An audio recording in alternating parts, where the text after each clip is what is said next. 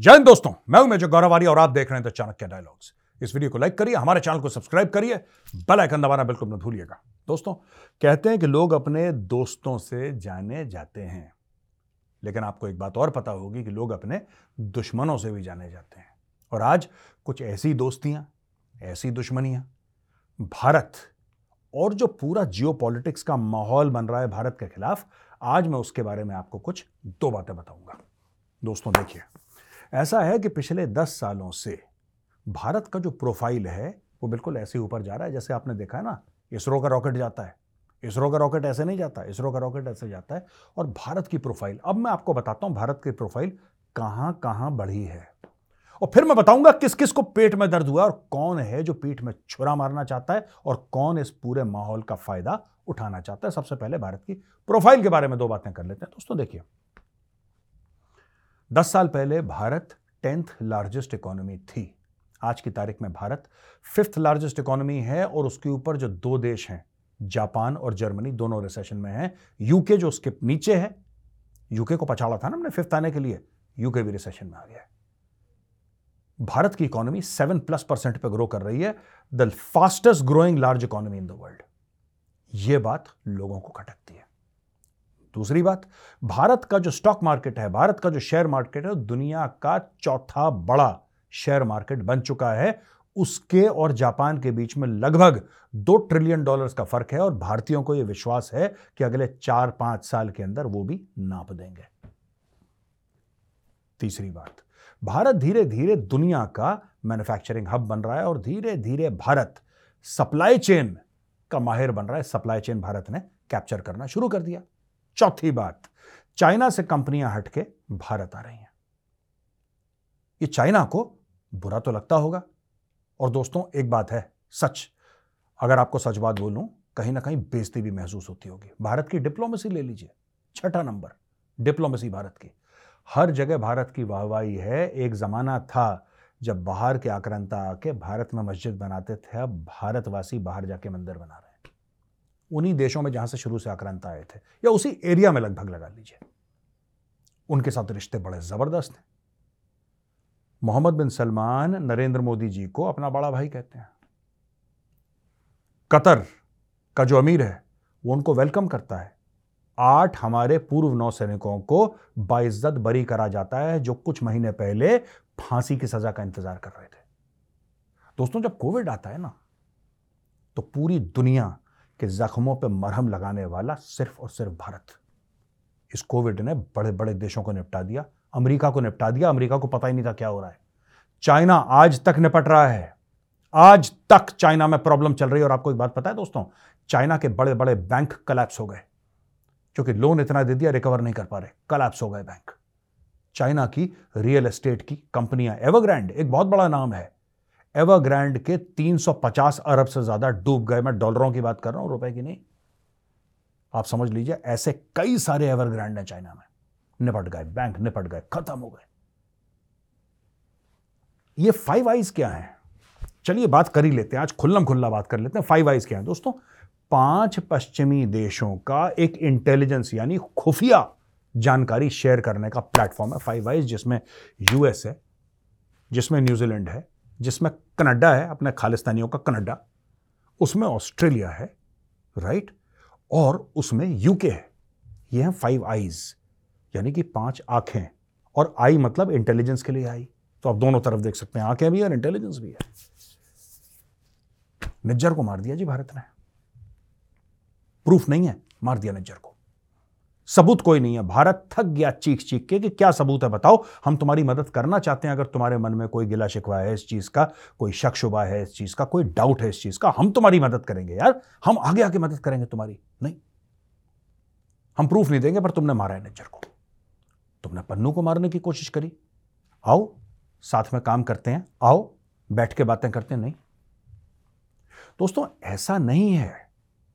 कि जब आप सक्सेसफुल होते हैं, जब आप कामयाब होते हैं तो सिर्फ़ आपके दुश्मन आपसे जलते हैं। आपके दोस्त उनसे ज़्यादा जलते हैं। मैं दोस्त किसको कह रहा हूँ? मैं दोस्त उनको कह रहा हूँ जिनका नैरेटिव जिनकी आइडियोलॉजी जिनकी मानसिकता, जिनका पॉलिटिकल स्ट्रक्चर हमसे मिलता जुलता है, यानी कि डेमोक्रेसीज यह बहुत आसान होगा कहना कि डेमोक्रेसीज आपस में दोस्ती रखती हैं और जो डिक्टेटरशिप है, वो आपस में दोस्ती रखती हैं। अब डिक्टेटरशिप आपस में दोस्ती रखें, ना रखें, लेकिन डेमोक्रेसीज अपने आप में इतनी दोस्ती नहीं रखती जितना आप और हम समझते हैं। उनके बीच में इख्तलाफात होते हैं, उनके बीच में प्रॉब्लम्स होती हैं।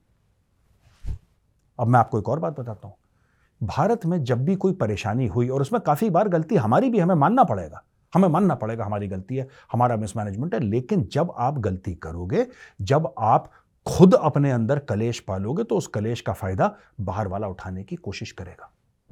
आपके अंदर जब भी पॉलिटिकल इंस्टेबिलिटी होगी, कोई बाहर वाला उसका फ़ायदा उठाना चाहेगा। दोस्तों, इसको कहते हैं फॉल्ट लाइंस जब किसी स्ट्रक्चर में दरार पड़ जाती है, उस दरार के अंदर घुसने की कोई ना कोई कोशिश करता है। हम जरा ये दरारें भी डिस्कस कर लें।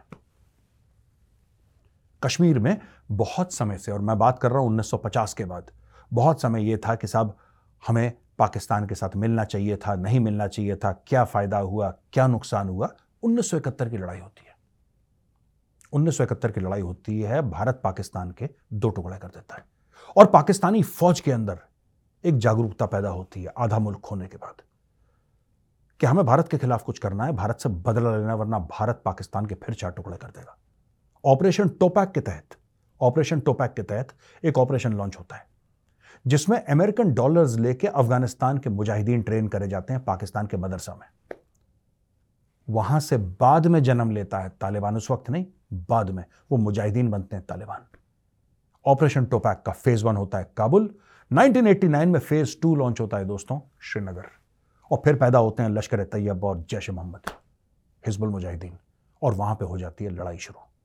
और आपको एक बात पता है, जब कभी भी भारत ने यह बोला है कि मौलाना मसूद अजहर को यूएन का टेररिस्ट डेजिग्नेट करो यह फलाना लश्कर तैयबा का इसको डेजिग्नेट करो, ये प्रूफ हम आपको दे रहे हैं। तो सामने कौन खड़ा हो गया?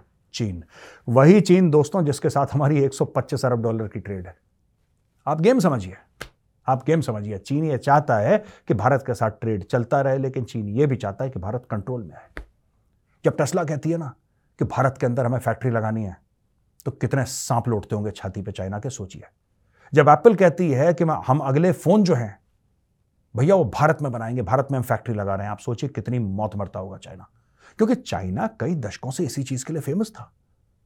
चाइना का फेम यही था और फिर चाइना इंटरफियर करता है दोस्तों। मैं नाम नहीं लूँगा, किसी खास पॉलिटिकल पार्टी के साथ MOU memorandum of understanding sign करता है चाइना। मैं इसको पॉलिटिकल नहीं करना चाहता, मैं आपको सच बताना चाहता हूँ। भारत की एक खास पॉलिटिकल पार्टी के साथ वो एमओयू साइन करता है और उसकी फोटोग्राफ्स इंटरनेट पे आम हैं। मैं कोई आपको राज वाली बात नहीं बता रहा। ये हज़ार बार ये वाला मामला टेलीविज़न शोज़ की जीनत बन चुका है, टेलीविज़न डिबेट्स की जीनत बन चुका है। और आज तक किसी को नहीं पता लगा कि उस खास पॉलिटिकल पार्टी ने चीन के साथ साइन क्या करा था। अचानक एक दिन शाहीन बाग होता है। शाहीन बाग के लोग वहाँ पे बैठ जाते हैं, वहाँ पे एक दो बच्चों की डेथ हो जाती है यार, ठंड में। लोग कहते हैं, हमने अपने बच्चे कुर्बान कर दिए, अपना मुस्तकबिल मज़बूत करने के लिए। मुस्तकबिल यानी कि फ्यूचर, यानी कि अपना भविष्य। पर किस चीज़ से? बोला साहब, जो सी ए है ना सी ए वो एक साजिश है हिंदू नेशनलिस्ट भाजपा की मुसलमानों को देश से निकालने की। फिर कुछ लोग समझाते हैं, भले मानस, कि साहब सीए का कोई मुसलमानों से मतलब है ही नहीं। मुसलमानों का क्या लेना देना सीए से सीए तो हिंदुओं के लिए है, सिखों के लिए है, बौद्ध के लिए है, ईसाई के लिए है, जैन के लिए है, पारसी के लिए है, जो बाहर के देशों में रह रहे हैं। कौन से देश? पाकिस्तान, बांग्लादेश, अफ़गानिस्तान। वहाँ पे रह रहे हैं, उनके लिए है। आपका क्या लेने नहीं साहब, ये साजिश है। कोई ना कोई उनको पट्टी पढ़ाता है दोस्तों। एक बहुत लंबी पट्टी और पढ़ाई गई। मैं उसके बारे में आपको बाद में बताऊँगा, लेकिन आपको बताना चाहता हूँ कि जब भी भारत में कुछ होता है तो बाहर की ताकत उसका फ़ायदा उठाना चाहती हैं, उठाने की पूरी कोशिश करती हैं। जब पहला किसान आंदोलन हुआ था दो साल पहले, हुआ क्या था दोस्तों उसमें? कुछ मांगे रखी गई, और फिर लोग दिल्ली में चढ़ दौड़े खालिस्तान के नारे होंठों पे, हाथ में खालिस्तान का झंडा। तिरंगे को नीचे उतारा और उस समय सरकार शायद इतनी वेल प्रिपेयर्ड ना हो। आज की तारीख में वही मानसिकता लेके वापस लोग आ गए हैं बॉर्डर पे, पंजाब और हरियाणा के बॉर्डर पे। इनको पंजाब में रोका जा सकता था, लेकिन पंजाब में कोई और सरकार है। और वो सरकार समझती है कि नहीं, अगर हम इनको रोकेंगे तो हमारे वोट चले जाएँगे, लिहाजा इनको जाने दो। हरियाणा पुलिस पंजाब और हरियाणा के बीच में रोकती है। और लोग क्या डिमांड करते हैं? आप सोचिए। लोग कहते हैं मैं वापस इस डिमांड पे आऊँगा। एक बात आपको टेलीविज़न के, माम, के मामले में बताना चाहता हूँ दोस्तों। लोग कहते हैं ना कि टेलीविज़न पे उसने ये बोला इसने ये बोला इसका मतलब इस फलानी राजनीतिक पार्टी के साथ उसका लेन देन है। टेलीविज़न पे क्या बोला? आप इस पर गौर मत करिए। क्या नहीं बोला उस पर गौर करिए। और दूसरी चीज़ आप ऐड देखिए। ऐड यानी कि पैसा साफ़ सीधी बात है। ऐड देखेंगे तो आपको पता लग जाएगा कौन किसको पैसा दे रहा है।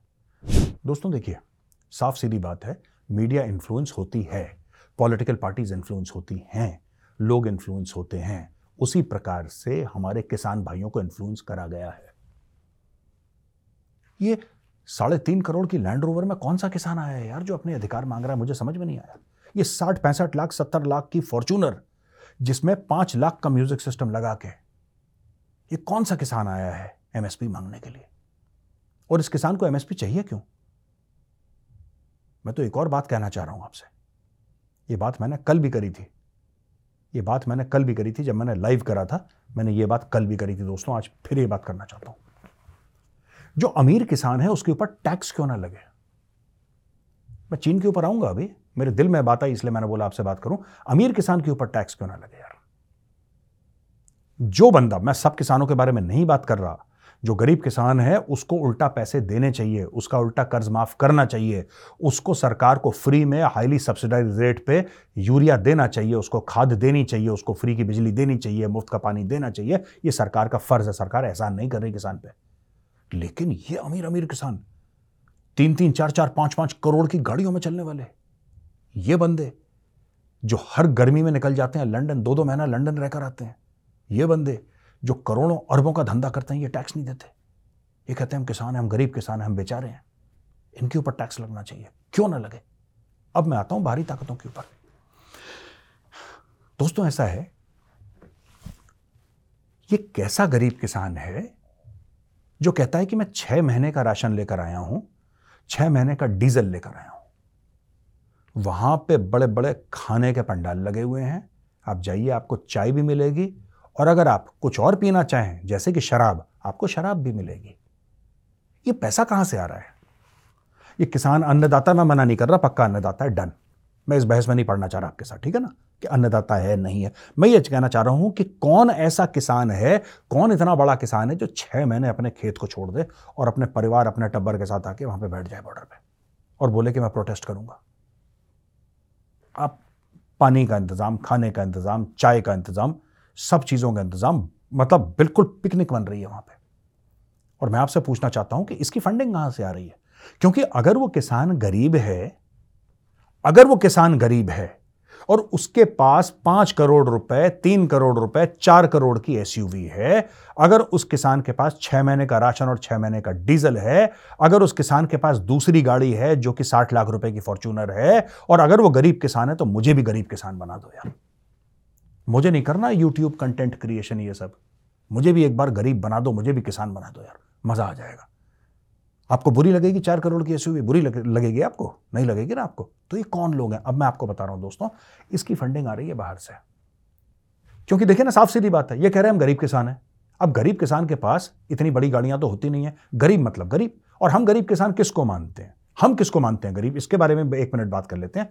हम उसको मानते हैं, उस गरीब किसान को जो कि पैसे के लिए परेशान है। जिसको नहीं पता कब बारिश हो जाए, मेरी फ़सल सड़ जाए, बारिश ना आए तो मेरी फ़सल सूख के मर जाए। ओला आ जाए तो मेरी फ़सल बर्बाद हो जाए। मैंने इतने पैसे लिए हैं, मुझे पैसे मार्केट में वापस देने हैं। मेरी खड़ी खड़ी फ़सल जो है सड़ गई, किसी ने खरीदी नहीं। ये गरीब किसान है, ये परेशान किसान है। तो क्या आपको लगता है इस पूरे चैप्टर में कोई ऐसी लाइन है जहाँ पे एक किसान बोले कि मैं छह महीने के लिए अपना खेत छोड़कर आ गया हूँ और दिल्ली बॉर्डर पर बैठा हूँ? या मैं हरियाणा, पंजाब के बॉर्डर पर बैठा हूँ? ऐसा कौन सा किसान है यार जो छह महीने बिना, छह महीने बिना काम करे मैं नहीं खा सकता? मेरे काम पे ओले का, पानी का, बिजली का कोई फ़र्क नहीं है। मेरे, धूप आई, नहीं आई, कोहरा पड़ा, मेरे काम से क्या लेने देना उस चीज़ का? लेकिन आज की तारीख में अगर मैं काम ना करूँ, छह महीने के लिए, छह महीने के बाद मेरी उफ निकल जाए। ये कैसा गरीब किसान है, ये कैसा बेचारा किसान है? और ये कैसा किसान है जो मर्सिडीज में आता है और फिर एमएसपी मांग रहा है, यार, मुझे एक बात समझाओ आप। ये कौन है ये लोग? अब आते हैं चीन पे। हर चीज़ में चीन को परेशानी है। सीए के बारे में चाइनीज़ अखबारों में रिपोर्ट पूरी जाती है। और सरकार के खिलाफ बात करी जाती है। चाइना कहता है, वो तो हमारा मीडिया लिख रहा है, दुनिया जानती है कि चाइना का मीडिया चाइना की अंगूठी के नीचे है। वहाँ पे फ्री मीडिया नहीं है दोस्तों। वहाँ पे आज़ाद मीडिया नहीं है, स्वतंत्र मीडिया नहीं है चाइना में। चाइना में एक फुल स्टॉप कॉमा गलत करो, पूरे परिवार समेत पंद्रह साल के लिए जेल में डाल देते हैं। ये चाइना की सच्चाई है, मैं तो दस बार जा चुका हूँ, मुझे पता है सब की बात है। मैं पढ़ी पढ़ाई बात नहीं कर रहा, जो मैंने खुद देखा है दोस्तों, वो मैं आपको बता रहा हूँ। चाइना करता है इसको इन्फ्लुएंस ये पैसे कहाँ से आ रहे हैं? चढ़ दौड़ो दिल्ली पे। दिल्ली चलेंगे। आओ दिल्ली। सरकार गिरा दो। ईवीएम ठीक नहीं है। ईवीएम ईवीएम ठीक नहीं है? इसका एमएसपी से क्या लेने देना है? मैं ये नहीं कह रहा किसान का मैटर नहीं है। ये हर एक हिंदुस्तानी का मैटर है। लेकिन इसका एमएसपी से क्या लेना देना है? मोदी का ग्राफ बड़ा चल रहा है। राम मंदिर? राम मंदिर से तुम्हारा क्या लेना देना है? राम मंदिर का मैटर कहाँ से आ गया बीच में? तो दोस्तों, ऐसी कई सारी चीज़ें हैं जो लगातार करी जा रही हैं, जिससे साफ़ पता लग रहा है ये किसान है ही नहीं। दोस्तों, आजकल का जमाना है ना, ये नैरेटिव का जमाना है। ये कहानियों का जमाना है। अगर मैं आपको ये विश्वास दिला दूँ कि आपकी सरकार आपके खिलाफ काम कर रही है और मैं लगातार आपके कान में ये बकवास करता रहा दिन रात दिन रात दिन रात तो एक महीने के बाद आप विश्वास कर लेंगे कि हाँ बॉस, ये लोग मेरे खिलाफ हैं। वही कुछ पंजाब में भी हुआ है। वही कुछ पंजाब में हुआ और वही कुछ पहले कश्मीर में भी हुआ था। अब धीरे धीरे धीरे कश्मीर लाइन पे आ रहा है। क्या हुआ था? आपके खिलाफ गलत कराया, आपके खिलाफ गलत कराया, आपके खिलाफ जुल्म कराया। आज तक मैं ये नहीं समझ पाया कि पंजाब में जुल्म क्या हुआ है। अमीर लोग वहाँ पे हैं बड़े बड़े खेत हैं राइट सब कुछ बढ़िया है पंजाब में। पंजाब में प्रॉब्लम हाँ अस्सी के दशक में प्रॉब्लम हुई थी पंजाब में। अस्सी के दशक में जुल्म हुआ था पंजाब में, इसमें कोई शक नहीं है। चौरासी, जुल्म हुआ था। खासतौर से सिख भाई बहनों पर जुल्म हुआ था यह बात सच है। उनको अभी तक न्याय नहीं मिला यह भी सच है। लेकिन अगर हम उसके बाद वाला टाइम देखें, और उसके बाद वाले टाइम में भाई तीस साल से ज़्यादा बीत चुके हैं मोर देन थर्टी ईयर्स मैं ये जानना चाहता हूँ कि जुल्म हुआ क्या पंजाब में? जो वहाँ के लोग कहते रहते हैं कि जुल्म हुआ जुल्म हुआ जुल्म हुआ अब बता दो ना क्या हुआ जुल्म? लिखो कमेंट्स में कि भाई साहब ये जुल्म हुआ है। तो ये मैं आपको ये बताना चाह रहा हूँ दोस्तों कि हर समय ऐसा न्यूज़ क्लिक टाइप के ऑर्गेनाइजेशन को फंड करा जाता है। न्यूज़ क्लिक जो है, आपने न्यूज़ क्लिक को फंड करा। आपने और जगह फंड करा। कैसे फंड करा? चाइना के मोबाइल फ़ोन की कंपनीज़। आज मैं आपको खुल के बता रहा हूँ। मैं भी ऐड करता हूँ। I also do advertising Chanakya dialogues पे आपने देखा होगा, कभी इसकी ऐड, कभी इसकी ऐड, हम करते रहते हैं। मुझे कल चाइनीज़ फ़ोन कंपनी ये बोल दे कि मेजर साहब सिर्फ़ हाथ में, ये जैसा फ़ोन है मेरा हाथ में फ़ोन लेके, आप सिर्फ़ ये चाइनीज़ फ़ोन है। वो ओप्पो हो, वो एम आई हो ऑन जो भी मुझे नहीं पता कौन कौन सी वीवो जो भी कंपनी है इनकी, ये ले लो। हम सिर्फ़ फ़ोन दिखाने के आपको दस करोड़ रुपए देंगे। थूकता हूँ मैं ऐसे पैसे पे नहीं करूँगा कभी। कभी नहीं करूँगा। लेकिन सब लोग ऐसे नहीं है ना। पैसे अच्छे लगते हैं। तो लाओ बटोर लो। इसी तरीके से छोटी छोटी ऑर्गेनाइजेशंस खोल रखी हैं छोटी छोटी ऑर्गेनाइजेशंस जिनका टोटल काम है डिजिटल प्लेटफॉर्म्स का इस्तेमाल करके सोशल मीडिया के कान पे फूंकते रहना चौबीस घंटे, फूंकते रहना। आज मैं पूरा मीडिया जो है भारत का, पूरा मीडिया और ख़ास तौर से वो मीडिया मैं किसकी बात कर रहा हूँ दोस्तों? मैं टेलीविज़न की बात कर रहा हूँ, मैं अखबारों की बात कर रहा हूँ, मैं मैगजीन्स की बात कर रहा हूँ, मैं डिजिटल मीडिया की बात कर रहा हूँ। आज मैं आपसे एक हिंदुस्तानी होने के नाते, एक भारतीय होने के नाते, एक इंडियन होने के नाते हाथ जोड़ के आप लोगों से एक विनती करता हूँ। जो बड़े बड़े अखबार हैं, Hindustan Times Times of India, Indian Express, the Hindu, आप प्लीज़, अगर आप सच्चे देशभक्त हैं, आप इस चालू चीन की एक प्रोडक्ट की एड मत लगाना, चाहे वो हिंदुस्तान में क्यों ना बन रहा हो, वो भारत में क्यों ना बन रहा हो, चाइना का फ़ोन। कहता ना, चाइनीज़ फ़ोन ने फैक्ट्री लगा रखे नहीं, वो ब्रांड चाइनीज़ है, वो ब्रांड चाइनीज़ है। मैं गया था एयरपोर्ट। मैं आपको बताता हूँ एम करके एक ब्रांड है। वो पहले इंग्लिश ब्रांड था, मुझे पता था इंग्लिश ब्रांड फिर बीच में मुझे ये नहीं पता लगा कि वो कब चाइना ने खरीदा। I was not aware of that but Morris Garages मुझे पता था कि ये ब्रिटिश ब्रांड है। मैं गया। तो मैंने बोला, और कैसा है? क्या है? क्या चल रहा है? कैसी गाड़ी है? तो गाड़ी मुझे ठीक ठाक लगी, बोला था इंटरनेट इनसाइड करके। तो मैंने बोला, ज़रा पता लगाऊँ टी थ्री पर थी ये गाड़ी। कई समय पहले की बात कर रहा हूँ टी थ्री पर मैं फ़्लाइट ले रहा था, मैं श्रीनगर जा रहा था। तो मुझे बिल्कुल याद है, वहाँ पे गाड़ी खड़ी थी, फिर मैंने बोला कि ये कौन सी कंपनी है? फिर मैंने देखा एक बार। क्योंकि मुझे पता नहीं क्यों डाउट हुआ मन में। मेरे पास कोई नॉलेज नहीं थी, कोई इन्फॉर्मेशन नहीं थी, मन में कुछ खटका। तो मैंने देखा, पता लगा साहब वो चाइनीज़ कंपनी है। मैं एक गाड़ी खरीदना चाह रहा था उस वक्त। मैंने नहीं खरीदी। आप मुझे कितना भी वैल्यू फॉर मनी दो। आप मुझे फ्री गाड़ी दे दो, मैं चाइनीज़ गाड़ी नहीं चलाऊँगा। मैं नहीं चलाऊँगा तो नहीं चलाऊँगा सर के बल खड़ा हो जाऊँगा, नहीं चलाऊँगा चाइनीज़ गाड़ी। और मैं पूरे मीडिया से, पूरे मीडिया से रिक्वेस्ट करता हूँ, इन लोगों की एड मत चलाना। ये जो देश में आग लग रही है, ये करवा रहा है चाइना ये चाइना करवा रहा है। क्योंकि इतना पैसा कहाँ से आ रहा है ये सब? Where is all this money coming from boss, आपके देश को खोद रहे हैं और आप ऐड चला रहे हो बड़ी बड़ी ये फ़ोन इस्तेमाल करो, फलाना फ़ोन इस्तेमाल करो, ये फ़ोन इस्तेमाल करो। और आखिरी में जो अमेजोन है, जो फ्लिपकार्ट है, ये बड़े बड़े जो प्लेटफॉर्म्स है ना डिजिटल पे जो बेचते हैं माल, मैं उनसे कहना चाहता हूँ, अगर आप चाइनीज़ माल बेचते हो, वैसे तो आपको कायदे से नहीं बेचना चाहिए। You should refuse to carry Chinese goods on your platform पर अगर आप बेचते हो तो प्लीज़ जो इमेज है इमेज के सामने आप फ्लैग लगाओ कंट्री ऑफ़ ओरिजिन का।